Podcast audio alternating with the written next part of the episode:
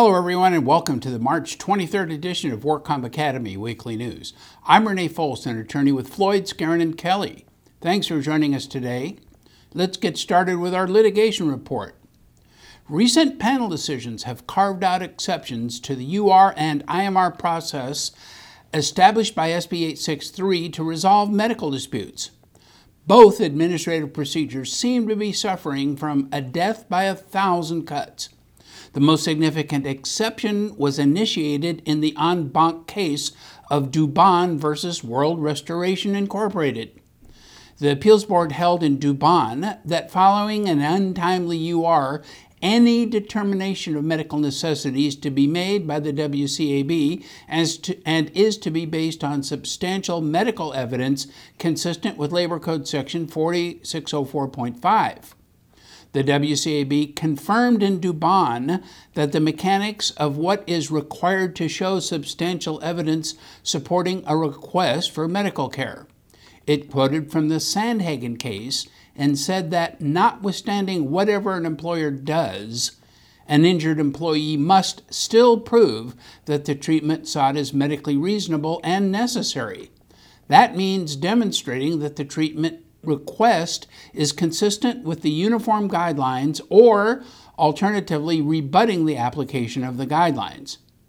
Unfortunately, the requirement for a showing that a request for treatment meets some type of a uniform guideline was ignored in the recent panel decision of Jared Carnes versus AutoZone. In an expedited hearing, the parties stipulated that the UR was not timely. The work comp judge therefore obtained jurisdiction over whether or not to award the treatment requested by the PTP Dr. Eichbaum. And the judge then ruled that applicant had presented substantial evidence of need for medical treatment consisting of a new bed that cost more than $5,000. The WCAB denied reconsideration in the split panel decision without any explanation. Dr. Ike Baum made a request for a new bed because applicant was scheduled for a major lumbar surgical procedure. He had difficulty with sleeping and his bed was over 15 years old with a very poor mattress. In order to optimize his recovery, the doctor said he would need an appropriate bed to sleep on after the surgery. But what was missing from the record or medical reports was any reference to any uniform treatment guideline by the treating physician in his reporting, a crit- critical requirement for awarding medical care. The decision is therefore a step back from the limits specified in Dubon and Sandhagen cases. The digression from existing law that requires evidence from a uniform guideline did not go unnoticed by the dissenting opinion in this case. Commissioner Zalewski pointed out that none of the evidence in the case met the standards, and thus the findings was not supported by substantial evidence. However, the majority of commissioners, consisting of Frank Brass and Marguerite Sweeney, seemed to believe that the standard was met without explanation or pointing to any evidence. The mandates of Sandhagen and Dubon have thus been eroded without explanation by the majority, leaving the UR and IMR process once again in the path of death by a thousand small cuts. And now our fraud report. Medical fraud is now setting new all time high records already in 2015. Last year, the federal government recovered nearly $5.7 billion in fraud cases, up $1.9 billion from the prior year. But already 2015 has seen a host of major fraud news involving dozens of individuals and amounts to millions of dollars in abuse, often related to Medicare fraud. Here are some examples just this year. Here's a $100 million case. 37 people, including 24 doctors, pleaded guilty to a massive healthcare bribery scheme resulting in more than $100 million in payments from Medicare and various private insurance companies to biodiagnostic laboratory services in New Jersey. Another $75 million case Community Health Systems and three of its hospitals in New Mexico in February agreed to pay a $75 million settlement to the federal government over a whistleblower suit that claimed it illegally donated money to New Mexico counties in return for higher Medicaid payments to cover the costs of indigent care. A $30 million case, operators of a Louisiana home care company, Priority Care at Home, as well as 20 other accomplices, were indicted in March for their alleged role in a $30 million Medicare fraud scheme.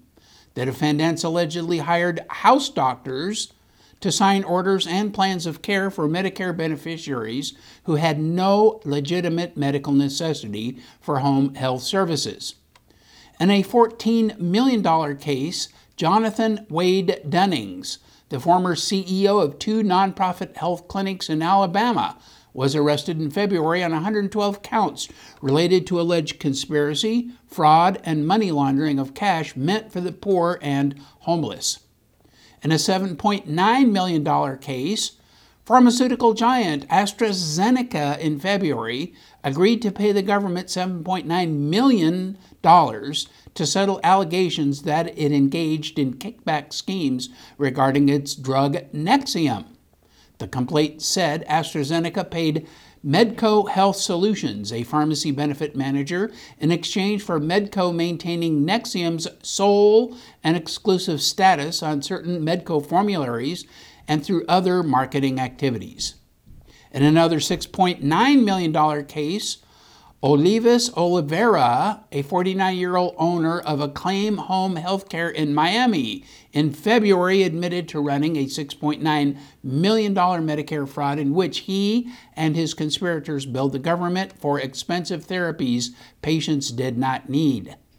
In another $3.5 million case, the New York based Catholic Health Care System, an operator of skilled nursing facilities, agreed in March to pay $3.5 million to settle allegations that it inflated Medicare claims for rehabilitation therapy. In a $1.6 million case, 44 year old Vivian Yusuf, the former owner of the Houston area Ivy Healthcare Supply Company, in February, was sentenced to seven years in federal prison in order to pay restitution on a conviction of conspiracy to commit healthcare fraud and thus the first quarter of 2015 is not yet over. Premera Blue Cross announced it was the victim of a cyber attack that may have exposed the personal data of 11 million customers. The company has not yet determined if data was removed from their systems. The information may have included names, street addresses, email addresses, telephone numbers, dates of birth, social security numbers, member identification numbers, and medical claims information, including bank account information. The company said it does not store credit card information. Experts say this is potentially one of the largest breaches that have ever been reported involving healthcare information. The company is offering two years of free credit monitoring and identity theft protection services to those affected by this incident. The FBI is also investigating the cyber intrusion and is working with the company in order to determine the nature and scope of this incident. The Premera hack comes just two months after Anthem, the second largest insurer in the country, announced a cyber attack resulting in the data breach affecting tens of millions of its customers. Healthcare companies have become attractive to hackers because of the premium paid on the black market for insurance credentials.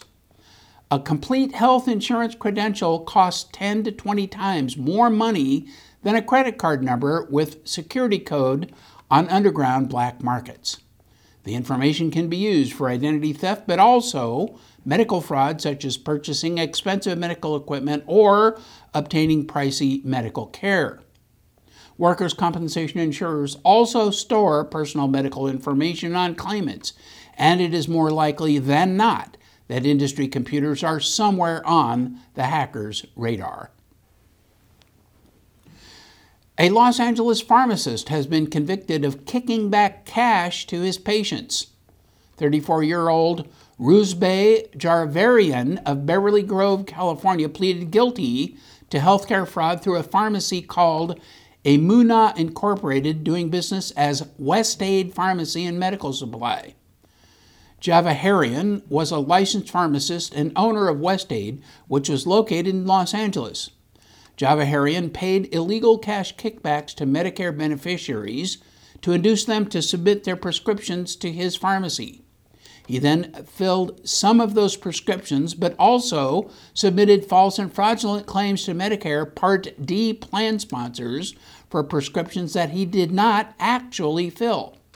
He received over $600,000 in overpayments from Medicare as a result of the fraud scheme. Sentencing for him is scheduled for June 1st.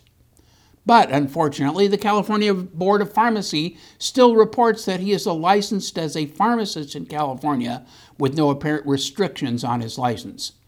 This case was investigated by the FBI and was brought as part of the Medicare Fraud Strike Force, supervised by the Criminal Division's Fraud Section and the U.S. Attorney's Office for the Central District of California.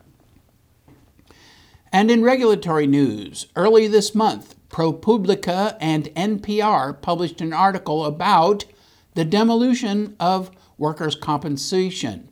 They asserted that over the past decade, states have slashed workers' compensation benefits and shifted the cost of workplace accidents to taxpayers. This story has triggered a heated response from the workers' compensation community. The president of the Insurance Information Institute responded by saying it was necessary that the record be set straight using verifiable, uncontrovertible facts rather than just the unsubstantiated assertions, incorrect interpretations, and subsequent erroneous conclusions, conclusions by the authors of the article. He goes on to say the very title is hyperbole of the highest order. He also said that workers' compensation insurers today provide some $40 billion in benefits annually to hundreds of thousands of injured workers. And the workplace has become much safer, in no small part due to the relentless loss control efforts of insurers and employers in partnership with state and federal government. The incidence rate of fa- uh, fatal occupational injuries plunged by 36% over the past two decades and by 90% over the past century. A system as large as workers' compensation, he said, is in constant need of monitoring and fine tuning. Many of the changes made by various states simply mirror changes in the healthcare system overall nationwide. Benefits can and do vary from state to state, but in no state are workers left without the important safety net that workers' compensation provides. ProPublica and NPR published his letter in its entirety, but then published its rebuttal. They did not dispute that the workplace has become safer, but they said changes in the work comp laws have affected people who are injured in the job. The decline in fatalities and injuries has multiple causes, they say, including the creation of the OSHA, improvements in auto safety and health research, and the growth in automation and a changing economy which has reduced jobs in dangerous manufacturing and mining industries and expanded them in the safer service and office sectors. The finding that workers' comp rates have fallen was substantiated by multiple data sources, they say. Following two public hearings, the Department of Industrial Relations had made revisions to the proposed regulations to implement the Return to Work Supplement Program. Members of the public are invited to present written comments regarding the proposed new modifications.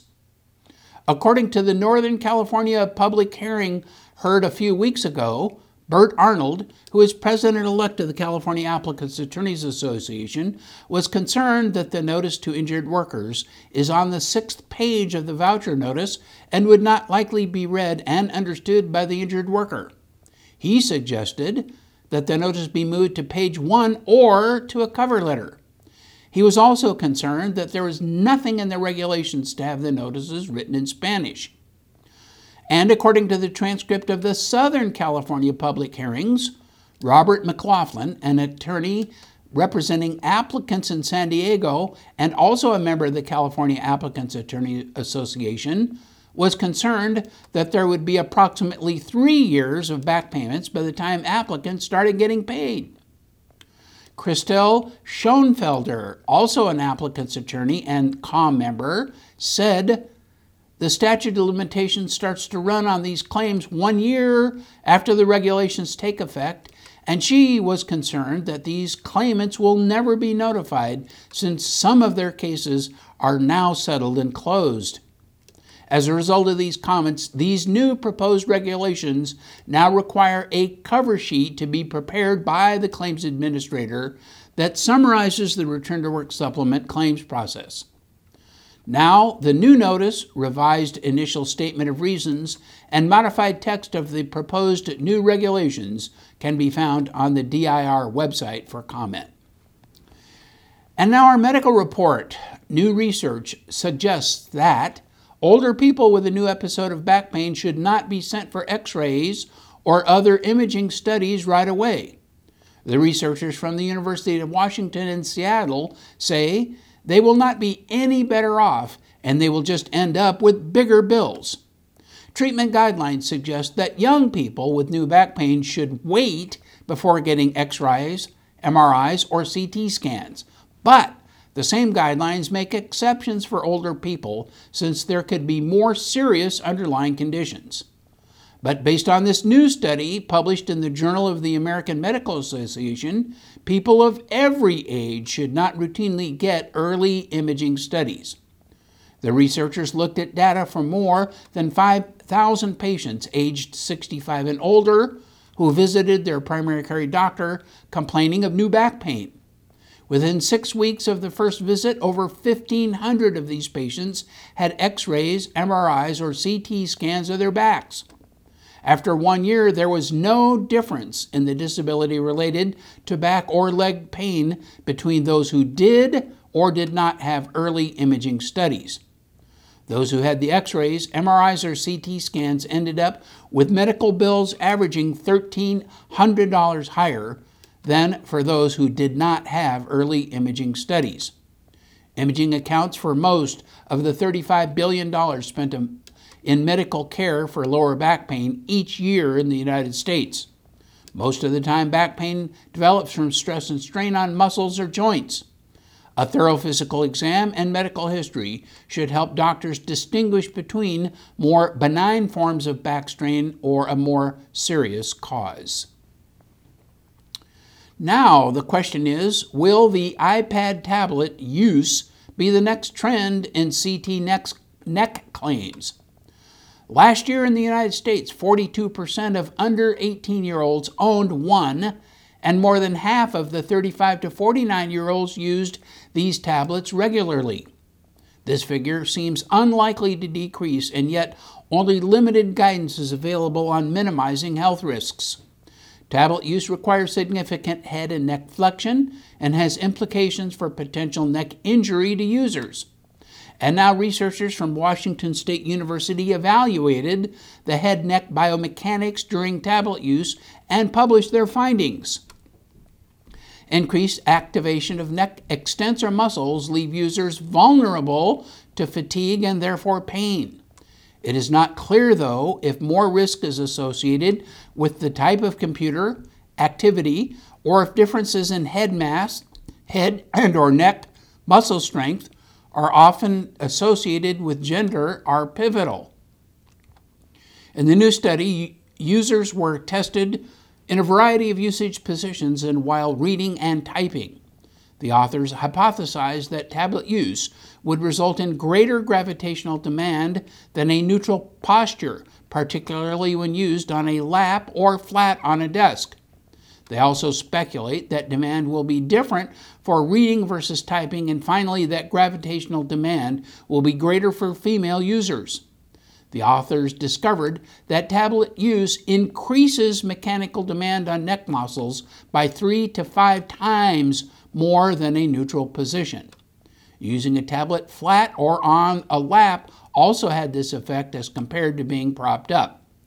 But whether the subject was reading or typing had little effect on the level of neck strain, head or neck demand is independent of the hand position. Thus, the authors urge more research to include further variables such as extent and frequency of use and posture, all of which could be significant in inducing neck pain after use of a tablet. And with that story, that is all of our news and events for this week. Please check our website daily for news updates, past editions of our news, and for much, much more. And remember, you can subscribe to our weekly news podcasts and special reports using your iPhone, iPad, iPod, or Android device by searching for the WorkComp Academy with your podcast software.